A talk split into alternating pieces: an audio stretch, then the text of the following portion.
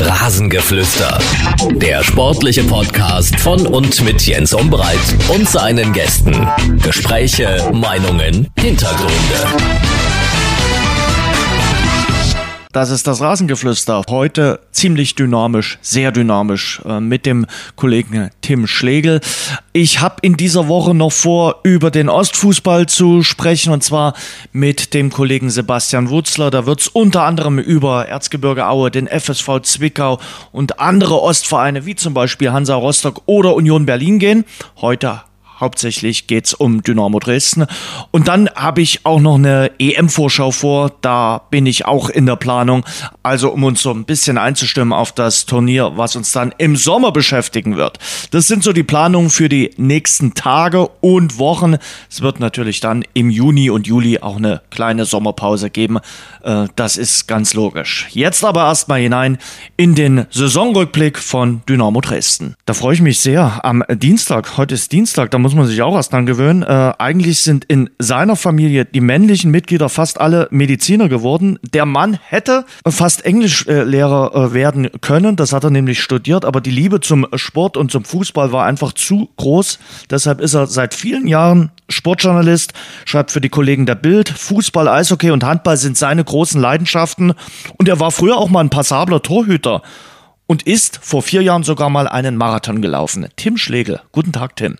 Jens, ich grüße dich, freut mich sehr. Ist alles richtig gesagt worden? Fast richtig gesagt worden. Ich habe mich dazu durchgerungen, noch eine Saison bei den alten Herren vom ESV Dresden dran zu hängen. Die haben mich so lange bearbeitet, weil sie keinen anderen dummen Torhüter gefunden haben, dass ich gesagt habe, okay, dann soll es so sein, zumal die letzten Jahre ja durch Corona die Saisons immer abgebrochen worden sind. So will man ja auch nicht aufhören. Definitiv. Und äh, du bist dort äh, äh Stammtorhüter, weil es nur einen gibt. Äh, besser hätte ich es nicht sagen können. Gut, äh, und dann hofft man mal, dass äh, ab Sommer dann wieder gespielt werden kann, oder? Definitiv, das wäre schon schön, weil irgendwo gehört es halt auch dazu. Und ich muss dir ja nicht dazu sagen, dass gerade bei uns im Amateursport und bei den alten Herren auch die dritte Halbzeit in der Kabine dann mit der Kiste ganz, ganz wichtig ist. Ja, so ein stilles Mineralwasser nach so einem, äh, 90 Minuten, da gibt's nichts Schöneres, oder? Definitiv nicht. Wir wollen ein bisschen über die Saison von äh, Dynamo Dresden sprechen, über das, was vor dem Verein liegt, über die äh, neue zweite Liga dann so ein bisschen.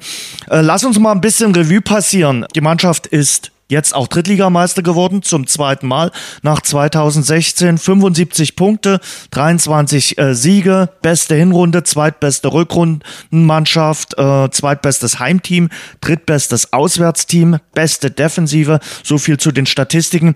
Was sagst du zu dieser Saison von Dynamo Dresden? Ja, Jens, wenn ich höre, was du jetzt alles aufgezählt hast, dann bleibt mir auch nichts anderes übrig und das kommt von Herzen. Wer so eine Saison spielt, da hat es sich einfach verdient, am Ende aufzusteigen und auch Meister zu werden. Und das unter den Umständen, die ja alles andere als einfach war, auch für die Mannschaft, wenn man dran denkt, dass die ja quasi komplett neu zusammengewürfelt war im vergangenen Sommer. Da gab es viele, viele Fragezeichen. Der Sportdirektor neu, der Geschäftsführer neu, die komplette Mannschaft neu. Also, dass das jetzt am Ende als Endprodukt dasteht, da kann man eigentlich wirklich nur sagen, Chapeau, alles richtig gemacht, Dynamo. Also eine, eine blitzsaure Saison nahezu hingelegt, eigentlich das Saisonziel äh, erfüllt. Äh, vor der Saison haben sie ja so ein bisschen rumgedruckst, aber intern muss man ja ganz klar sagen, war das Ziel klar die Rückkehr in die zweite Bundesliga. Ja, zumal man natürlich weiß, wie hoch die Trauben bei Dynamo hängen.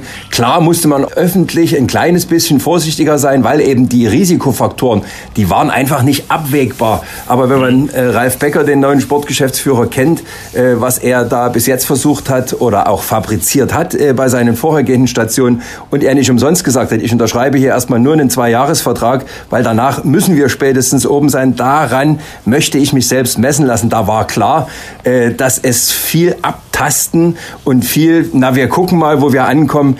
Das konnte es nicht geben und das hat es dann am Ende auch nicht gegeben.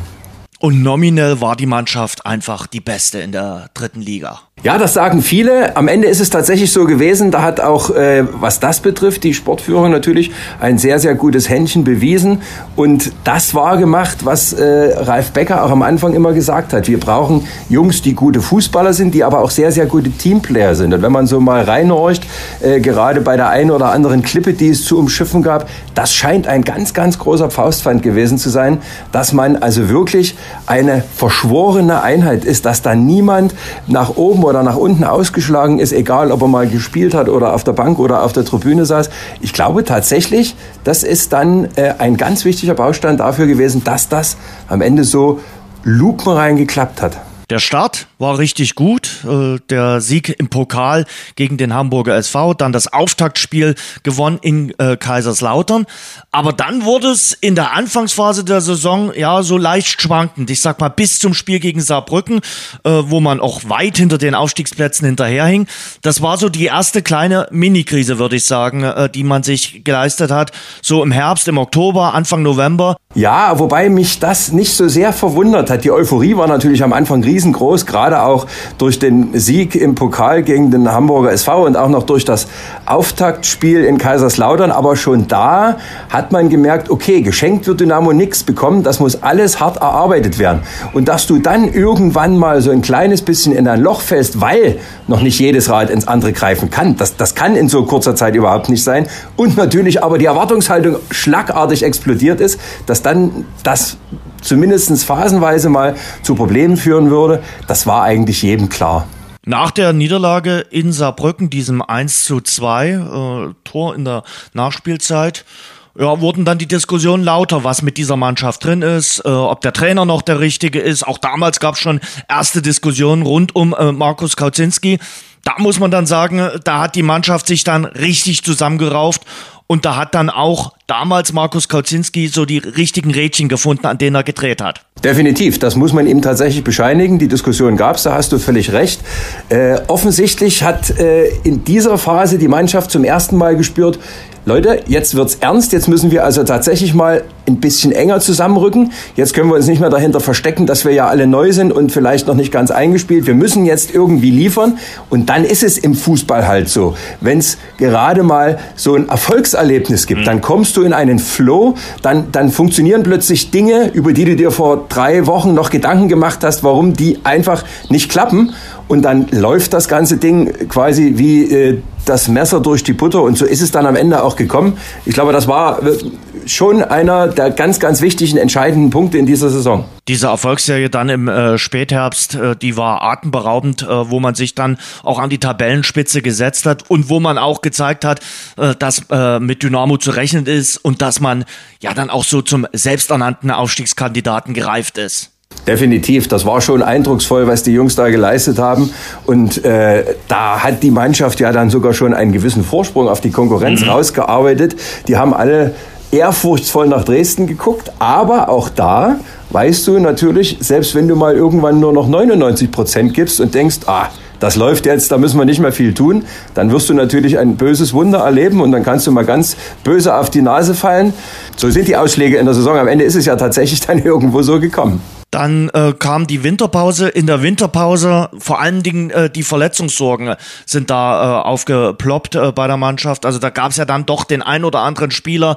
Hartmann, Mai ist eine Weile ausgefallen, äh, Weihrauch, Becker, äh, mit denen man klarkommen musste. Und da war es natürlich ein Faustpfand für Dynamo, dass man dann auch nochmal die Chance hatte, nachzulegen und ähm, ja, einen Niklas Kreuzer äh, zu holen, einen, einen Mörschel äh, zu holen. Äh, das war nicht ganz unwichtig für Dynamo, da nochmal in die Schatulle greifen zu können. Definitiv. zum einen sportlich, zum anderen finanziell, dass es überhaupt diese Möglichkeit bestand. Ich würde aber noch ein kleines Stück nochmal zurückgehen, nämlich mhm. zu dem Pokalspiel gegen Darmstadt. Da kann ich ja. mich erinnern, das war ja nun eine relativ deutliche Angelegenheit. Das war so das erste Mal, dass die Euphorie, die es bis dahin gab, so einen kleinen Dämpfer gekriegt hat. So nach dem Motto, aha, also erstens wird das kein äh, Selbstläufer in der Rückrunde und zweitens, da hat man mal gesehen, was äh, in der zweiten Liga auf Dynamo wartet. Das hat Darmstadt mit relativ simplen Mitteln eigentlich da fabriziert, ohne sich großartig anstrengen zu müssen, Dynamo da die Grenzen aufzuzeigen. Und da gab es die ersten, die dann angefangen haben zu grübeln, hm,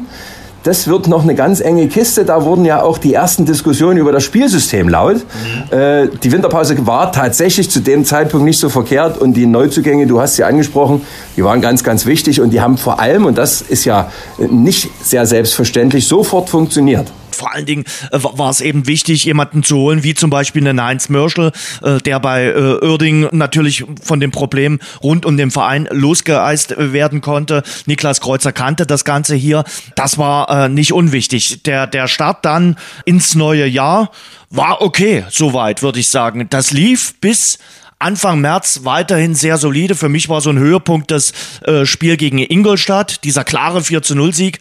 Da haben viele schon gesagt, ja, okay, was soll jetzt noch schiefgehen, weil man auch in der Woche danach gleich nachgelegt hat mit dem 4 zu 0 gegen Meppen da schien es fast wie eine gemachte Wiesen zu sein, äh, über die Dynamo hinweg marschiert, die es dann aber nicht mehr geworden ist.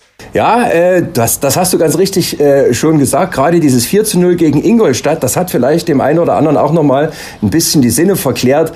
Im Nachhinein muss man sagen, da hat also Dynamo einen absoluten Sahnetag erwischt und Ingolstadt mhm einen rabenschwarzen, schlechten Nachmittag, äh, was dazu geführt hat, dass also fast jeder Schuss ein Treffer war.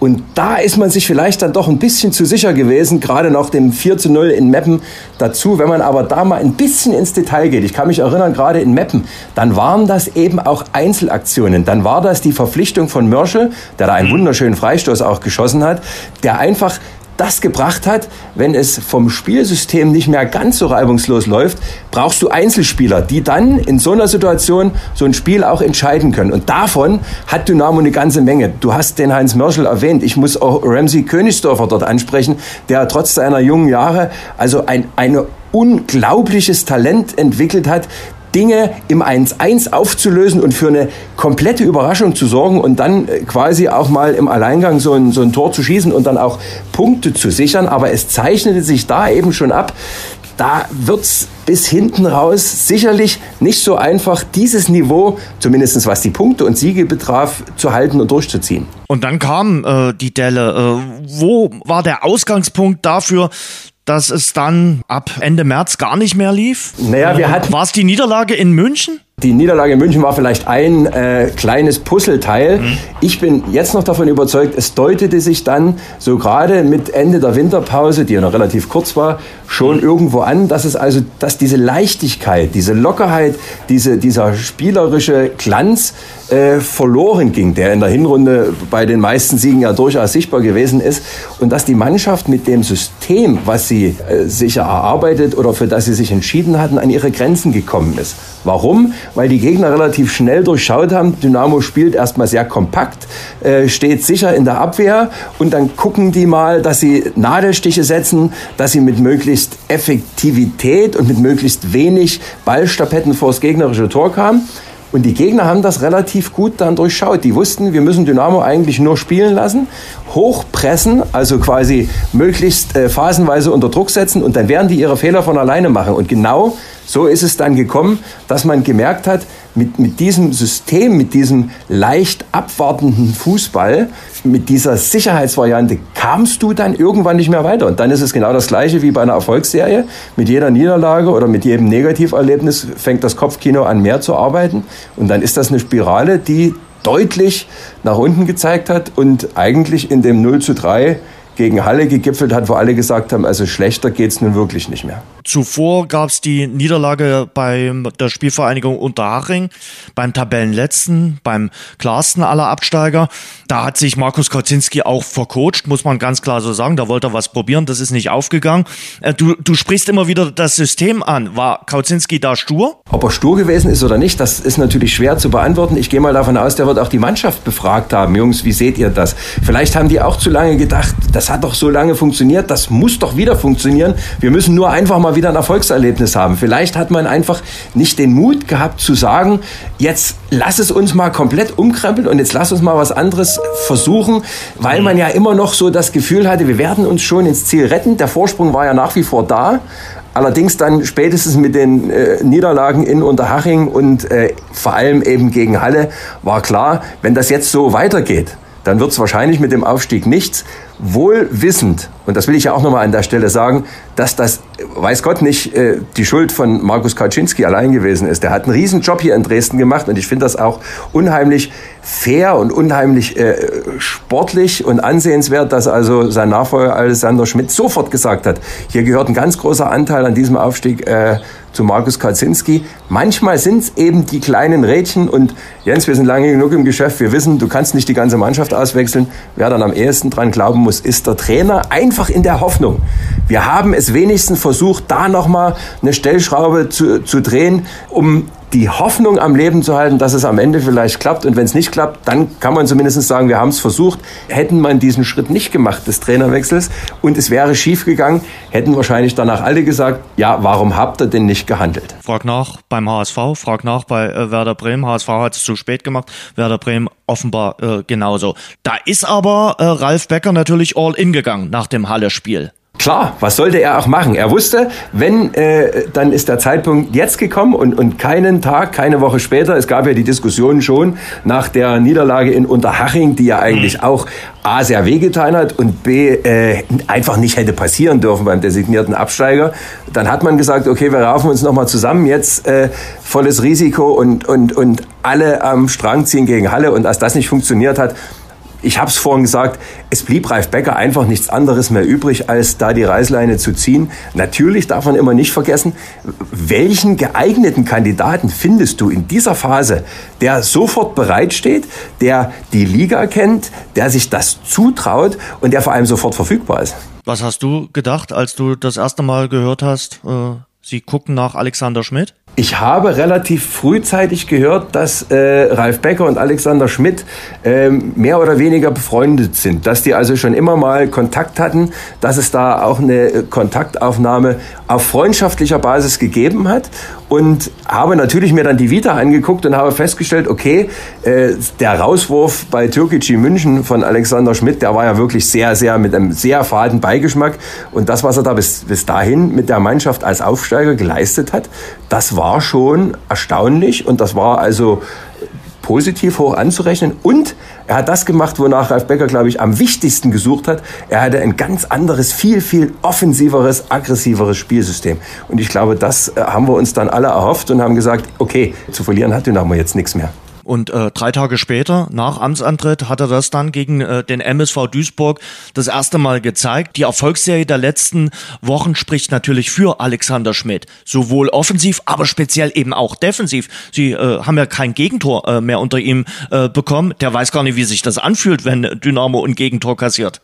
Also ich kann mich noch sehr gut an das erste Spiel gegen Duisburg erinnern, wo wir wirklich, also so ging es mir jedenfalls auf der Pressetribüne, nicht bloß wegen der Kälte gezittert haben, sondern einfach gehofft haben, lass dieses Spiel als Dosenöffner äh, mit drei Punkten ausgehen, weil in diesen drei Tagen konnte Alexander Schmidt natürlich überhaupt noch nicht die Mannschaft so tiefgreifend verändern, dass man davon ausgehen konnte, das, was er vorhat, wird funktionieren. Das war einfach ein ganz, ganz wichtiges Alarm- oder Achtungszeichen, zu sagen, jetzt ist der erste Dreier da, der Bann ist gebrochen, der, der Rückwärtstrend ist aufgehalten. Ich mag mir nicht ausmalen, was passiert wäre, wenn dieses Spiel dort nicht gewonnen worden wäre und kann mich noch gut erinnern, dass auch der MSV Duisburg da eine, eine ganze Menge gute Chancen hatte. Das hätte durchaus auch nach hinten losgehen, aber im Fußball ist es so, das äh, Signal war gesetzt und danach wurde es eigentlich fast mit jedem Spiel, äh, ich will nicht sagen leichter, aber deutlich sichtbarer, was er für einen Plan hatte, Fußball zu spielen. Mit Ausnahme von Ferl. Äh, Ferl war vielleicht nochmal so ein, so ein kleiner Dämpfer, den er aber immer wieder erklären konnte, weil er gesagt hat, das war dann eben auch die zweite englische Woche und da waren die Körner irgendwie auch alle. Definitiv. Und damit hat er ja nicht ganz unrecht. Da kam natürlich sofort die Erinnerung an die vergangene Saison hoch, dass du zwangsläufig irgendwann dann mal äh, auf dem Zahnfleisch kriegst. Und dann ist eben das auch ganz wichtig, wenn du hoch willst, brauchst du nicht nur Können äh, und, und eine starke Leistung, sondern da brauchst du einfach auch Glück. Und dieses Glück hatten die äh, in diesem Spiel, äh, als man wirklich sagen muss, das war ein gewonnener Punkt, äh, weil haben wir alle gesehen, das hätte also ganz, ganz äh, schnell auch in die andere Richtung ausschlagen können. Aber vielleicht war genau das der Moment, wo man gesagt hat, selbst wenn es mal nicht so gut läuft, aber wir zusammenhalten, dann können wir zumindest einen Teilerfolg erzielen und der hilft uns ja am Ende auf dem Weg nach oben auch. Spätestens mit dem Sieg gegen Viktoria Köln war dann, glaube ich, allen klar, das wird. Das sehe ich auch so, zumal da wirklich auch offensichtlich war, dass die Mannschaft also schon verstanden hatte, wie man diesen offensiven Stil äh, auf dem Platz umsetzt. Die haben also unheimlich lauffreudig, unheimlich einsatzfreudig agiert. Sie, sie, waren auch mutig. Sie haben einfach angefangen, schon den Gegner ab der Mittellinie und teilweise schon davor anzulaufen Natürlich ist das immer mit einem gewissen Risiko verbunden, aber je länger dieser, dieser Erfolg anhält, umso sicherer wirst du auch und dann wirst du zwangsläufig belohnt und dass die Mannschaft die Klasse dafür hat, eben auch ein anderes System zu spielen, was man sich früher vielleicht eben in, in einer zeitigeren Saisonphase nicht getraut hat. Das hat man gesehen und äh, da kommen wir eigentlich wieder auf die Anfangsanalyse zurück von der, von der spielerischen Klasse der einzelnen äh, Profis ist Dynamo genau das, wo sie jetzt am Ende stehen, nämlich absolut Nummer eins. Tim, du warst äh, bei allen Aufstiegen in die äh, zweite Bundesliga mit dabei. 2004, 2011, 2016 und jetzt 2021. Was ist denn das spezielle Prädikat der Aufstiegsmannschaft von 2021? Also das, was ich vorhin eigentlich schon gesagt habe, dass sie sich verstanden haben als verschworene Haufen von Spielern, die bis dahin noch nicht so positiv oder großflächig im, im deutschen Fußball in Erscheinung getreten sind. Da nehme ich bewusst solche Leute wie Yannick Stark aus oder auch äh, Niklas Kreuzer. Die, das waren natürlich schon Namen, äh, die es da in der Mannschaft gegeben hat. Auch Marco Hartmann oder Kevin Broll im Tor. Aber eine Vielzahl waren sehr, sehr junge Spieler, die teilweise aus Amateurmannschaften oder zweiten Mannschaften gekommen sind und die gesagt haben, wenn wir was erreichen wollen, dann wird das nichts, wenn da jeder Einzelne guckt, nach vorne zu kommen, sondern da müssen wir das zusammen durchziehen. Ein bisschen habe ich mich daran erinnert an den Aufstieg, an den ersten Zweitliga-Aufstieg unter Christoph Franke. Mhm. Da war die Mannschaft ja auch, äh, niemand hatte die so richtig auf dem Zettel. Sie sind ja äh, sensationell zwei Jahre vorher schon in die dritte Liga aufgestiegen, sind zuvor fast pleite gegangen. Und da kannst du jeden, der damals dabei war, fragen, ob das René Beuchel war äh, oder Mike Wagefeld. Die haben alle gesagt, wir waren einfach nur geil drauf, diese Sensation, dieses Ding zu schaffen. Und da gab es keinen Stinkstiefel, sondern alle haben mitgezogen. Und genauso ist es bei dieser Mannschaft von, von der vergangenen Saison gewesen. Zumindest ist das meine Einschätzung. Zeigt sich äh, dieser, dieser spezielle Teamgeist, ihr habt ja auch darüber äh, berichtet, äh, auch daran, dass eine Vielzahl an Spielern jetzt gesagt haben, okay, Male ist nur einmal im Jahr. Male ist zwar zu Corona-Zeiten auch ein bisschen anders, aber dass sie gesagt haben, okay, wir fahren dann wenigstens noch mal für ein paar Tage zusammen weg und äh, feiern auch unseren Aufstieg äh, miteinander, untereinander. Also ich gehe mal davon aus, äh, das musste ja schon ein bisschen vorbereitet sein. Die Jungs wären auch gefahren, wenn sie nicht aufgestiegen wären. Und auch das haben sie sich dann einfach verdient, weil Fakt ist, das war schon grenzwertig, was sie da an physischen und psychischen Belastungen in dieser Saison zu spüren äh, bekommen haben und dass man dann einfach irgendwann mal sagt, jetzt reicht's, jetzt Druck aus dem Kessel, jetzt Sache abhaken, jetzt geht es mal nicht um Fußball und diesen, diesen permanenten Erfolgsdruck, das finde ich, äh, ich würde sogar im Gegenteil sagen, hätten sie das nicht gemacht, hätte ich mich schon ein bisschen gewundert, was ist denn da los? Dieser äh, Aufstieg fühlt sich äh, anders an als die anderen drei Aufstiege in die äh, zweite Bundesliga. Über die Begleiterscheinungen will ich jetzt gar nicht mehr so groß reden. Da muss man auch nochmal sagen, solche Begleiterscheinungen hat es eben auch am äh, Wochenende in Rostock, in Köln oder in Bochum gegeben. So ein Aufstieg ohne Zuschauer, ohne Fans, mit den ganzen Begleiterscheinungen von Corona. Wie ist dir das persönlich gegangen? Wie hast du diesen Aufstieg 2021 wahrgenommen? Also ich muss trotzdem noch mal ganz kurz, ich mache es wirklich kurz, äh, zu den Begleiterscheinungen äh, außerhalb des Stadions äh, zurückkommen, denn die haben für mich persönlich diese Freude über den Aufstieg zumindest an diesem Sonntag kaputt gemacht. Also ich kann, mich, ich kann mich erinnern, dass ich also wirklich, wir müssen uns nicht darüber unterhalten, wie wir mitgefiebert haben, Wochen und Monate. Äh, und wie wir wussten, wie schön das ist, wir können heute aufsteigen. Und ich saß dann abends um neun, um zehn zu Hause und ich war einfach enttäuscht und traurig, dass dieses Gefühl, worauf ich mich so gefreut habe, das stellte sich nicht ein. Das aber nur am Rande. Zu aber ich glaube, das geht vielen so, dass die gesagt haben, warum wurde denn heute die Mannschaft nicht gefeiert? Warum äh, hat es Dresden mal wieder in die Tagesschau geschafft äh, und äh, nicht aus sportlichen Gründen? Und das war so traurig und so enttäuschend an diesem äh, Sonntag. Und ich hatte das gleiche Gefühl wie du. Ich war traurig, ich war frustriert und es hat sich überhaupt nicht wie Aufstieg angefühlt. Und wenn wir ganz ehrlich sind, äh, wussten wir spätestens zwei Tage vorher, dass genau das passieren wird, weil die Vorbereitungen äh, von allen Seiten, und damit können wir es vielleicht beschließen, die verlief einfach alles andere als optimal. Und ich habe mich mit so vielen Leuten über Pro und Contra dieses Nachmittages unterhalten und bin eigentlich der Meinung, jeder, der involviert war, ob das die Politiker sind, ob das die Polizei sind, ob das der Verein ist oder natürlich auch und in erster Linie die Fans, vor allem die Chaoten, die da randaliert haben. Jeder sollte zuerst vor seiner Haustüre kehren und mal überlegen, was hätte er denn besser machen können, um das zu verhindern, was passiert ist.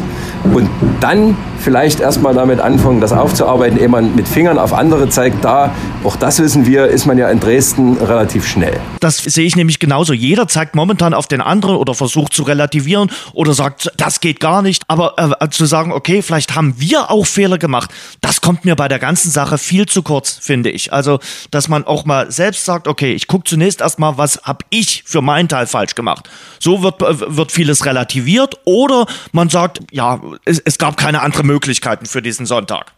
Ja, da, damit ist man auch relativ schnell dabei zu sagen, die Möglichkeiten waren aufgrund der Corona-Regeln beschränkt. Äh, wenn ich dann aber sehe, wie die Mannschaft am Samstagabend nach der Rückkehr aus Wiesbaden gefeiert wurde, okay, das waren bei weitem nicht so viele, aber das war sowas von äh, euphorisch friedlich, von allen Seiten, wirklich von allen Seiten. Die sind gekommen, die haben eine halbe Stunde gefeiert und die sind wieder verschwunden. Da ging's. Da hat man nicht plötzlich geschrien, um Gottes Willen, die haben ja alle keine Maske oder die stehen näher als 1,50 Meter. Das war in dem Fall einfach mal, ist es toleriert worden und es war in meinen Augen die richtige Entscheidung, wie gesagt, von allen, die da beteiligt gewesen sind, das so zu machen. Und es hat sich am Ende ja auch bezahlt gemacht. Wie hat sich der Aufstieg angefühlt? Wie hat sich die Saison für dich angefühlt? Das muss man ja dann auch nochmal auf die Mannschaft übertragen, die mit so vielen Nebendingen auch klarkommen mussten. Wir hatten die Verletzung von angesprochen, wir hatten die fehlenden Fans aus angesprochen, wir hatten die Corona-Bedingungen angesprochen, auch Corona-Fälle in der Mannschaft. Aber wie hat sich für dich angefühlt? Also ganz konkret, äh, nach dem Abpfiff des letzten Spiels, da war ja draußen das noch nicht so ein großes Thema, zumindest für die, die im Stadion waren. Da ist mir so durch den Kopf gegangen, als ich die Jungs gesehen habe, wie sie untereinander feiern, wie sie natürlich sich das eine oder andere Bierchen gegönnt haben, wie sie auf dem Platz Pizza gefuttert haben. Das, das muss sich für die so anfühlen wie ein Aufstieg äh, von der Kreisliga in die Bezirksklasse. So, da sind die Fans alle weg, die 38, die da waren, die Mannschaft ist unter sich. Dass dieses, dieses Gefühl, diese Wucht dieser Fans, die da dahinter steht, dieses, dieses unglaubliche Beben, was da eigentlich eingesetzt hätte. Ich glaube, das ist den Spielern überhaupt in dem Moment nicht bewusst gewesen, was sie da verpassen, weil sie es noch nie erlebt haben, bis vielleicht auf die ersten ein, zwei Spiele und ansatzweise das Spiel gegen den Hamburger SV. Die kannten es nicht anders. Und ehrlich gesagt, die haben mir total leid getan. Und äh, Niklas Kreuzer hat es ja auch gesagt, Leute, wenn ihr wüsstet, was beim letzten Aufstieg hier los gewesen ist, ich wünsche es euch so sehr, dass ihr das auch mal erleben dürft. Klar, sportlich war es nicht zu toppen, aber eben dieser Baustein eigentlich, dieser entscheidende, weswegen du dieses Fußballgeschäft eigentlich auch betreibst, der hat gefehlt. Und das fand ich, wie gesagt, einfach obwohl es die Spieler in dem Moment nicht so richtig realisiert haben, ich fand es traurig. Und das kannst du ja auch nicht irgendwie aufsaugen und sagen, okay, das, das heben wir jetzt mal ein bisschen auf, schließen wir weg und das Aufstiegsgefühl holen wir dann nochmal im August raus. Also das ist ja immer dieser spezielle Moment, weil man sagt, wir werden das später nochmal nachholen mit einer Party. Aber das ist ja der Moment, wo, wo es dann raus will, wo, die, wo, wo man sagen will, jetzt will ich feiern, jetzt will ich die Jungs feiern. Es war nicht möglich, das ist mir auch ganz klar. Und trotzdem geht's mir da ähnlich wie dir ist schon irgendwie traurig und doch bitter für die Jungs. Dieser Moment ist ein für alle Mal passé. Dynamo ist jetzt aufgestiegen. Da kann man sicherlich zu Beginn der nächsten Saison nochmal darüber nachdenken, ob man die Mannschaft nochmal eine Ehrenrunde rennen lässt. Aber es ist dann schon wieder ein paar Wochen her. Es ist abgehakt. Für jeden ist es geklärt. Dynamo ist jetzt ein Zweitligist. Worüber ich mehr gespannt bin, und das wünschen wir uns ja nun wirklich alle von ganzem Herzen, dass die Fans wieder ins Stadion dürfen. Wie geht denn die Mannschaft dann damit um? Die haben es ja noch nie erlebt. Auf der einen Seite ist es wunderschön, wenn du nach einem 1 zu 0 oder 2 zu 0 quasi getragen wirst. Aber was passiert denn, wenn zum ersten Mal die Mannschaft 2-0 in Rückstand liegt und dann die ersten Pfiffe kommen? Auch damit wird sich die Mannschaft erst beschäftigen müssen. Und da kannst du nur hoffen, dass es dann Leute gibt, die aus ihrem Erfahrungsschatz zu, zurückgreifen können und sagen können, Macht euch mal ganz locker, das gehört hier dazu. Die Ausschläge sind in Dresden nach oben und nach unten ganz, ganz andere als anderswo. Und auch damit werdet ihr lernen müssen zu leben. Und wenn ihr das geschafft habt, ja, dann könnt ihr erstmal richtig anfangen zu genießen, was Fußball in Dresden eigentlich bedeutet. Ich gehe ja fest davon aus, dass wir nächste Saison fast durchgehend wieder Zuschauer haben werden, so wie die Impfungen voranschreiten, auch äh, die, die Testmethoden äh, und auch wie die Zahlen jetzt runtergehen. Wenn jetzt nicht noch die, die nächste Mutante kommt, gegen die es kein Mittel gibt, äh, hoffe ich mal, äh, dass man zumindest mit eingegrenzter Zuschauerzahl in der nächsten Saison immer spielen kann. Und da wir positiv denkende Menschen sind, Jens, gehen wir einfach davon aus, dass zum Saisonauftakt, zum ersten Pflichtspiel von Dynamo die Stimmung im Stadion so ist, wie sich das gehört und dass man da vielleicht ansatzweise zum ersten Mal die Mannschaft sozusagen dafür belohnt wird, dass sie jetzt eben in der zweiten Bundesliga spielen. Ich sehe es jetzt bei so vielen äh, Sportarten. Einige Länder sind ja schon weiter. England, USA. Da, da, da sieht man das. Also in den USA laufen gerade die Playoffs im Eishockey oder im Basketball. Die Fans feiern auch ihre Rückkehr in die Arenen. Und das ist was ganz Besonderes. Und äh, ich glaube, das wird auch in Deutschland und speziell dann auch in Dresden was ganz Besonderes äh, wieder werden, wenn der, der, der Kessel wieder schwarz-gelb ist und wenn die wieder zurückkommen und wenn sie ihre Dynamos wieder feiern können. Definitiv. Ich kann mich erinnern, ich habe letzte Woche ein Spiel aus der Premier League geguckt. Liverpool hat da gespielt. Da waren mhm. plötzlich wieder Zuschauer auf den Rängen. Da hast du gedacht, Mensch, blenden die das aus der Konserve ein? Wo kommt denn jetzt auf einmal der Fanjubel her? Das war so irre. Man hat sich schon so äh, im Prinzip damit abgefunden, dass man es kaum für möglich hält. Es ist tatsächlich wieder so, dass da Menschen reinkommen. Und das erhoffe ich mir auch, dass das nochmal so eine gewisse Euphorie auslöst.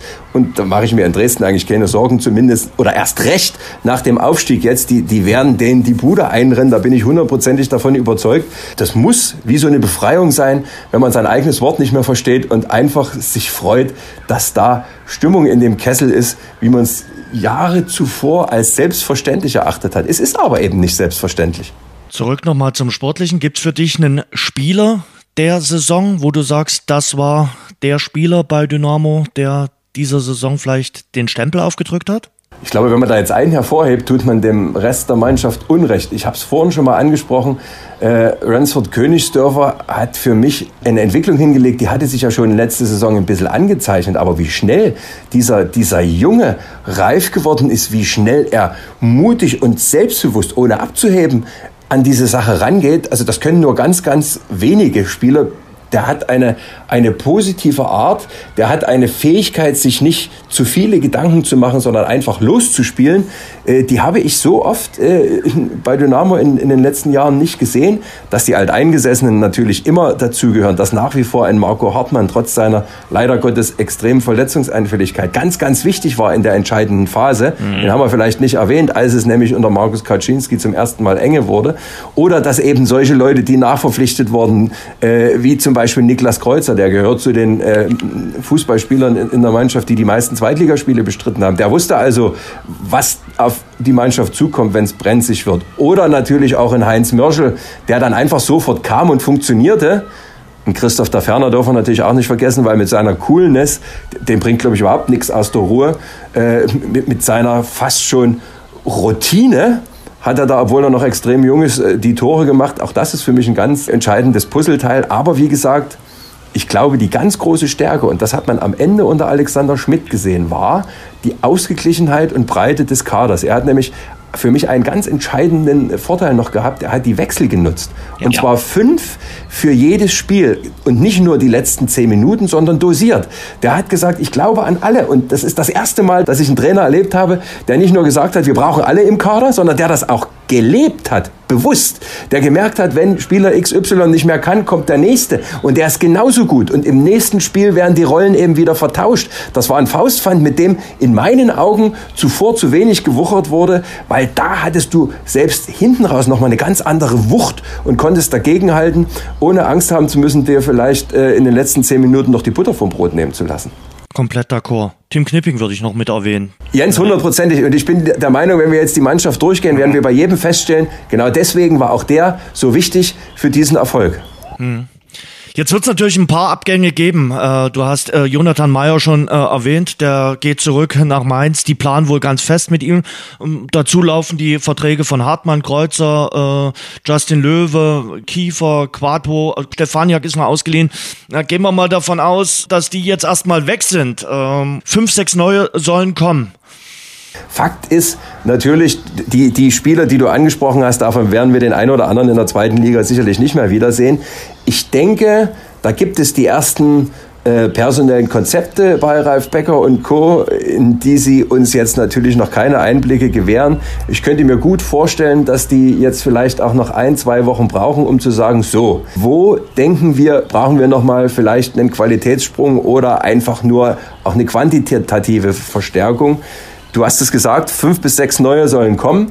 Ist ja auch ganz logisch. Du musst ja zwangsläufig, auch wenn die Mannschaft vom großen Gerüst her zusammenbleiben soll, und das finde ich auch richtig, darfst du nicht vergessen, du spielst eine Liga höher. Und äh, die Anforderungen werden natürlich auch höher und dem musst du gewachsen sein, wenn du nicht von Anfang an nur unten äh, mitspielen willst ausgehend vorhin vom Darmstadt-Pokalspiel, wo du gesagt hast, da hat die Mannschaft gesehen, so weit sind wir noch nicht. Ist die Mannschaft aktuell zweitligatauglich? Also ich denke, im Groben ja, weil dieser Spielstil, den sie jetzt zuletzt äh, unter Alexander Schmidt äh, gespielt haben, der ja auch sehr erfolgreich war, eigentlich für mich derjenige ist, mit dem man in der zweiten Liga Erfolg haben kann. Und dass die Jungs das, wenn sie das verinnerlichen und wenn sie diese Entschlossenheit wie zuletzt und den Mut aufbringen, dass die dafür äh, durchaus in der Lage sind, dann die nötigen Punkte zu holen, um zumindestens über dem Strich zu stehen. Ich will nicht sagen, davon bin ich überzeugt, aber da, da mache ich mir große Hoffnung, dass das so kommt. Immer unter dem Aspekt, äh, dass du natürlich bei den Neuzugängen genauso viel Glück haben musst wie in der vergangenen Saison, im, im vergangenen Sommer. Ist nicht selbstverständlich, haben wir auch selber oft genug erlebt.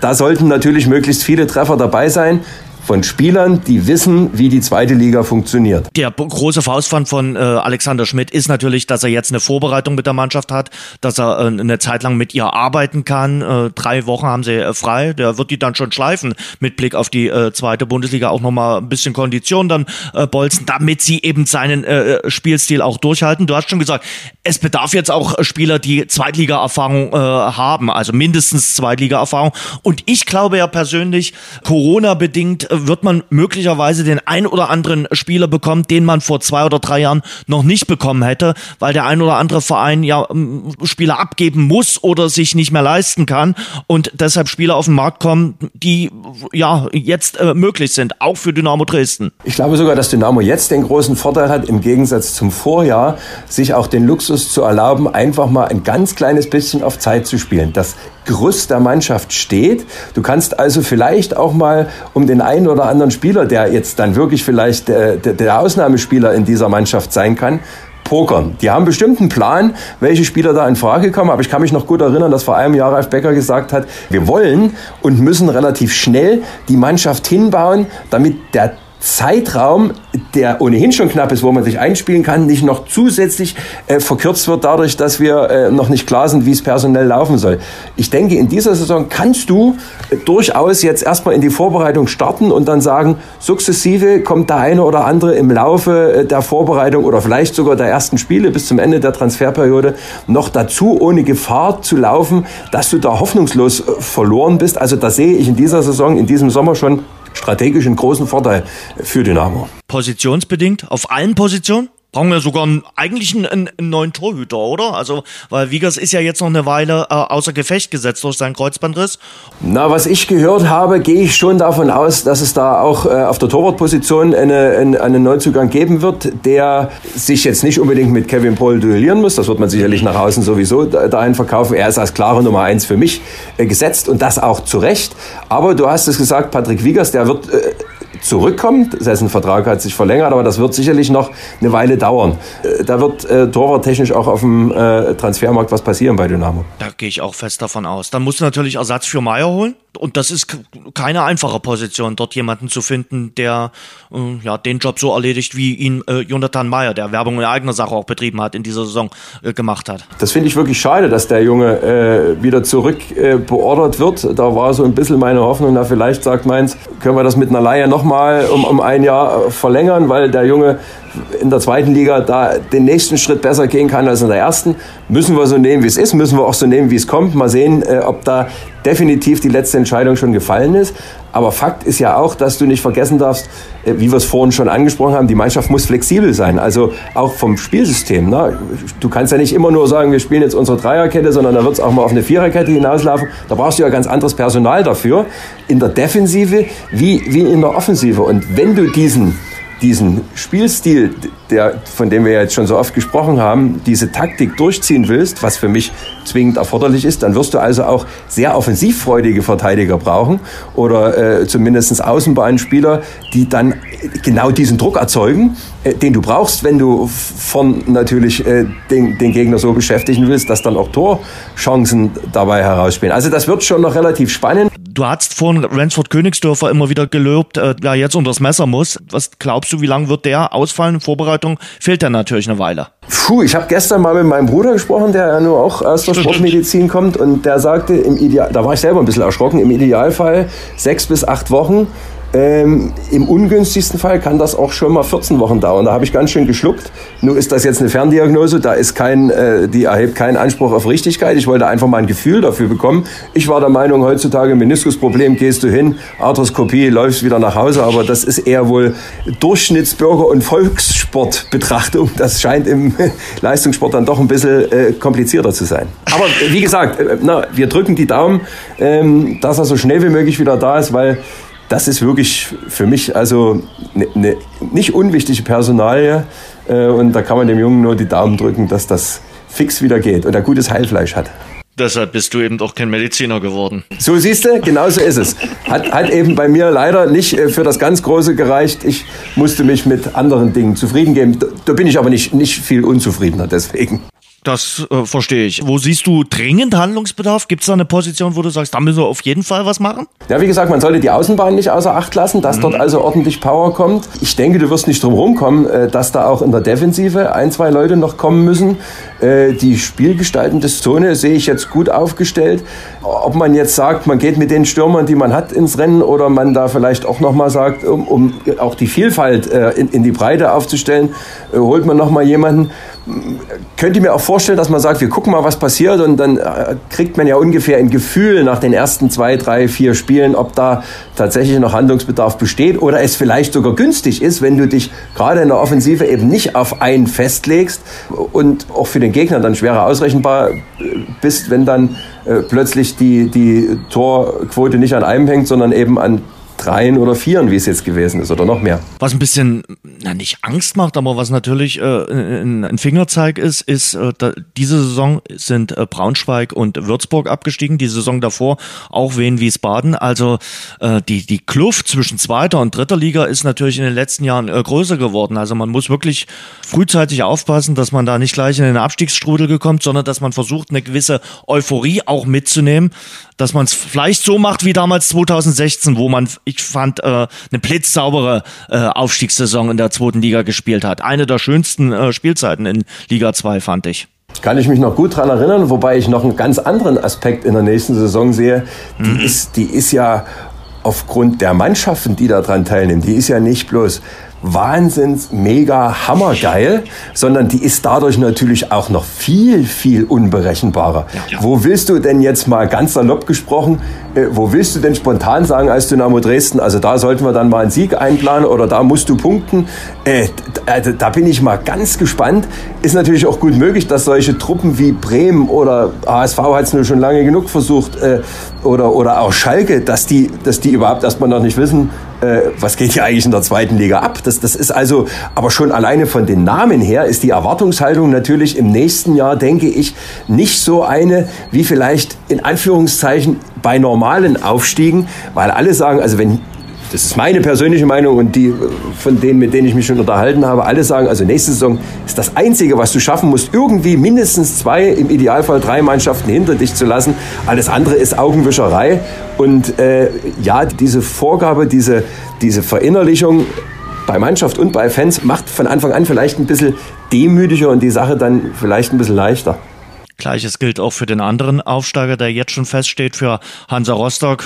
Ich kenne viele, die gesagt haben, schön, dass äh, Hansa aufgestiegen ist. Äh, und, und beide Vereine, auch wenn sie eine große Rivalität mittlerweile haben, eint ja so vieles. Früher gab es sogar mal eine Fanfreundschaft zwischen Dynamo und Hansa. 91 ist man zusammen in die Bundesliga aufgestiegen. 2011 damals auch in die zweite Liga aufgestiegen. Also es gibt dann doch die ein oder andere Gemeinsamkeit. Die Reise nach Rostock ist eine schöne. Ja, nicht nur die Reise, einfach dieses, dieses Derby-Gefühl, was ja, ja, zwangsläufig aufkommt, dieses, dieses Wissen, da, da, da äh, treffen zwei Traditionsvereine äh, aufeinander, die äh, im Osten zusammen, du hast es gesagt, in die Bundesliga aufgestiegen sind. Also Hansa Rostock, da die, die, ob man die nur mag oder nicht mag, die haben ja genauso so eine, so eine Fanbase und so eine Tradition wie Dynamo. Und da spielst du doch gegen so eine Mannschaft viel, viel lieber als ich nehme es nicht gern in den Mund, aber ich sage es eben hier trotzdem als Sandhausen.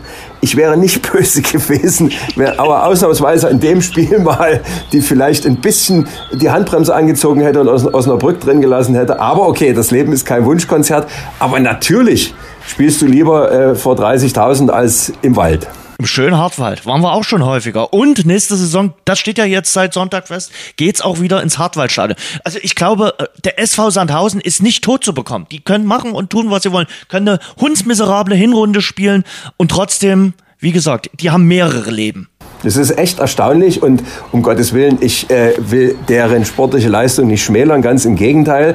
Aber zum einen ist es, wie gesagt, schon, wenn du äh, als äh, Dynamo Dresden-Fan und äh, ich sag mal Fußballwucht gewohnter Anhänger nach Sandhausen kommst und denkst, ja, aha, da kannst du also, wenn es mal langweilig ist, die Blätter am Baum zählen und äh, gucken, äh, wo so der Opa mit dem Hund draußen auf der Straße Gassi geht.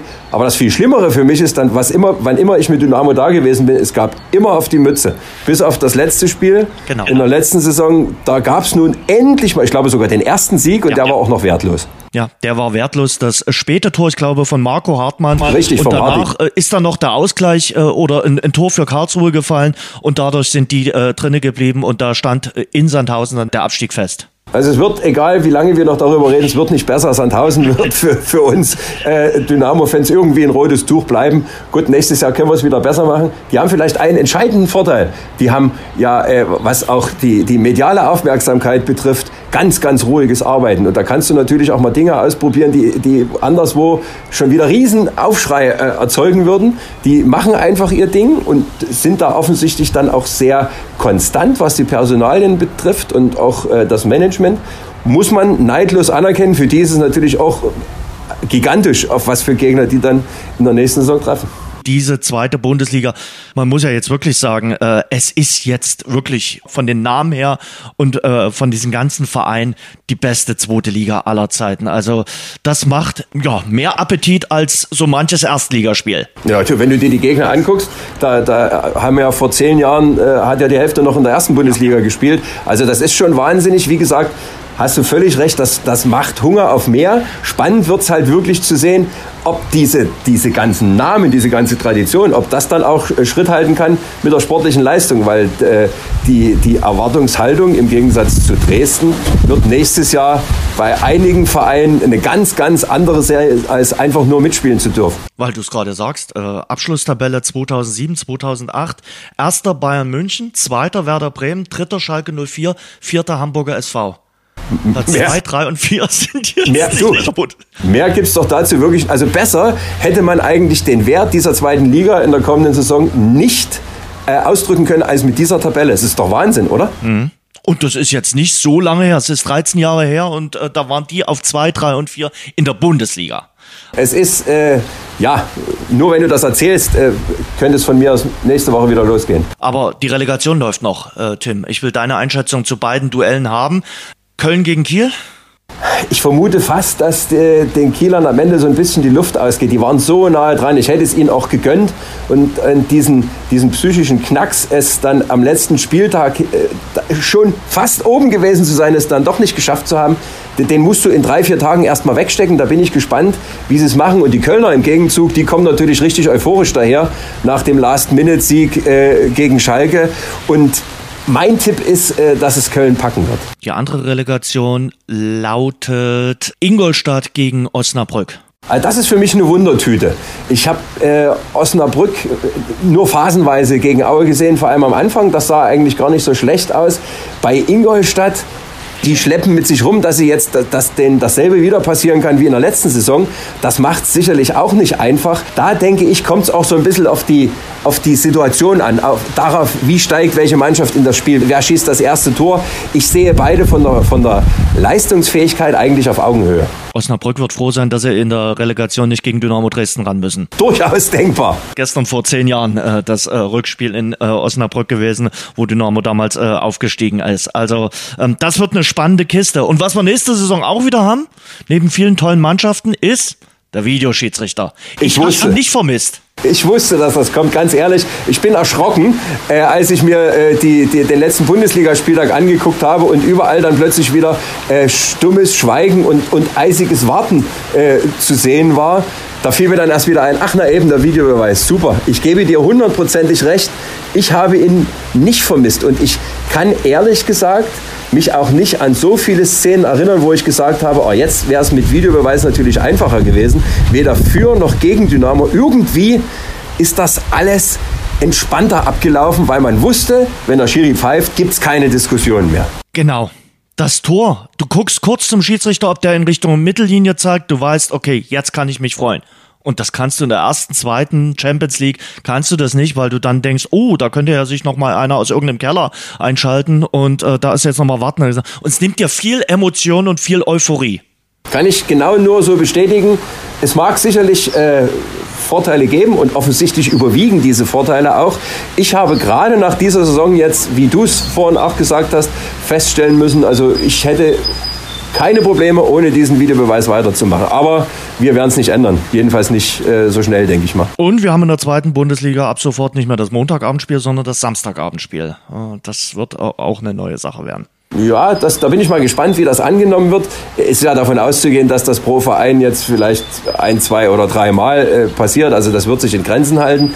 Ganz ehrlich, mit Samstagabendfußball habe ich außer vielleicht bei Weltmeisterschaften oder beim Pokalfinale noch nie Erfahrung gemacht. Ich weiß nicht, ob da auch sowas wie Europapokalstimmung aufkommen kann, wenn das Flutlicht angeknipst wird. Müssen wir uns mal überraschen, aber ich sag mal, viel schlimmer als Montagabend kann es eigentlich auch nicht sein. Das hat großen Spaß gemacht. Äh, ich danke dir sehr für deine Einschätzung. Ich wünsche eine schöne Sommerpause und eine schöne Vorfreude dann auf die nächste Saison und auf eine neue Saison dann wieder mit äh, Zuschauern, mit Fans, denn das ist ja uns allen mehr als bewusst geworden. Ohne die fehlt irgendwie enorm was in den Stadien dieser Welt. Jens, ein besseres Schlusswort hätte es nicht geben können. Dem ist wirklich nichts mehr hinzuzufügen. Das war das Rasengeflüster. Danke fürs Hören. Und denkt dran, abonniert uns bei Spotify, Apple Podcast, Audio Now und überall dort, wo es gute Podcasts gibt. Mehr Infos, mehr Hintergründe im Netz auf rasengeflüster.de.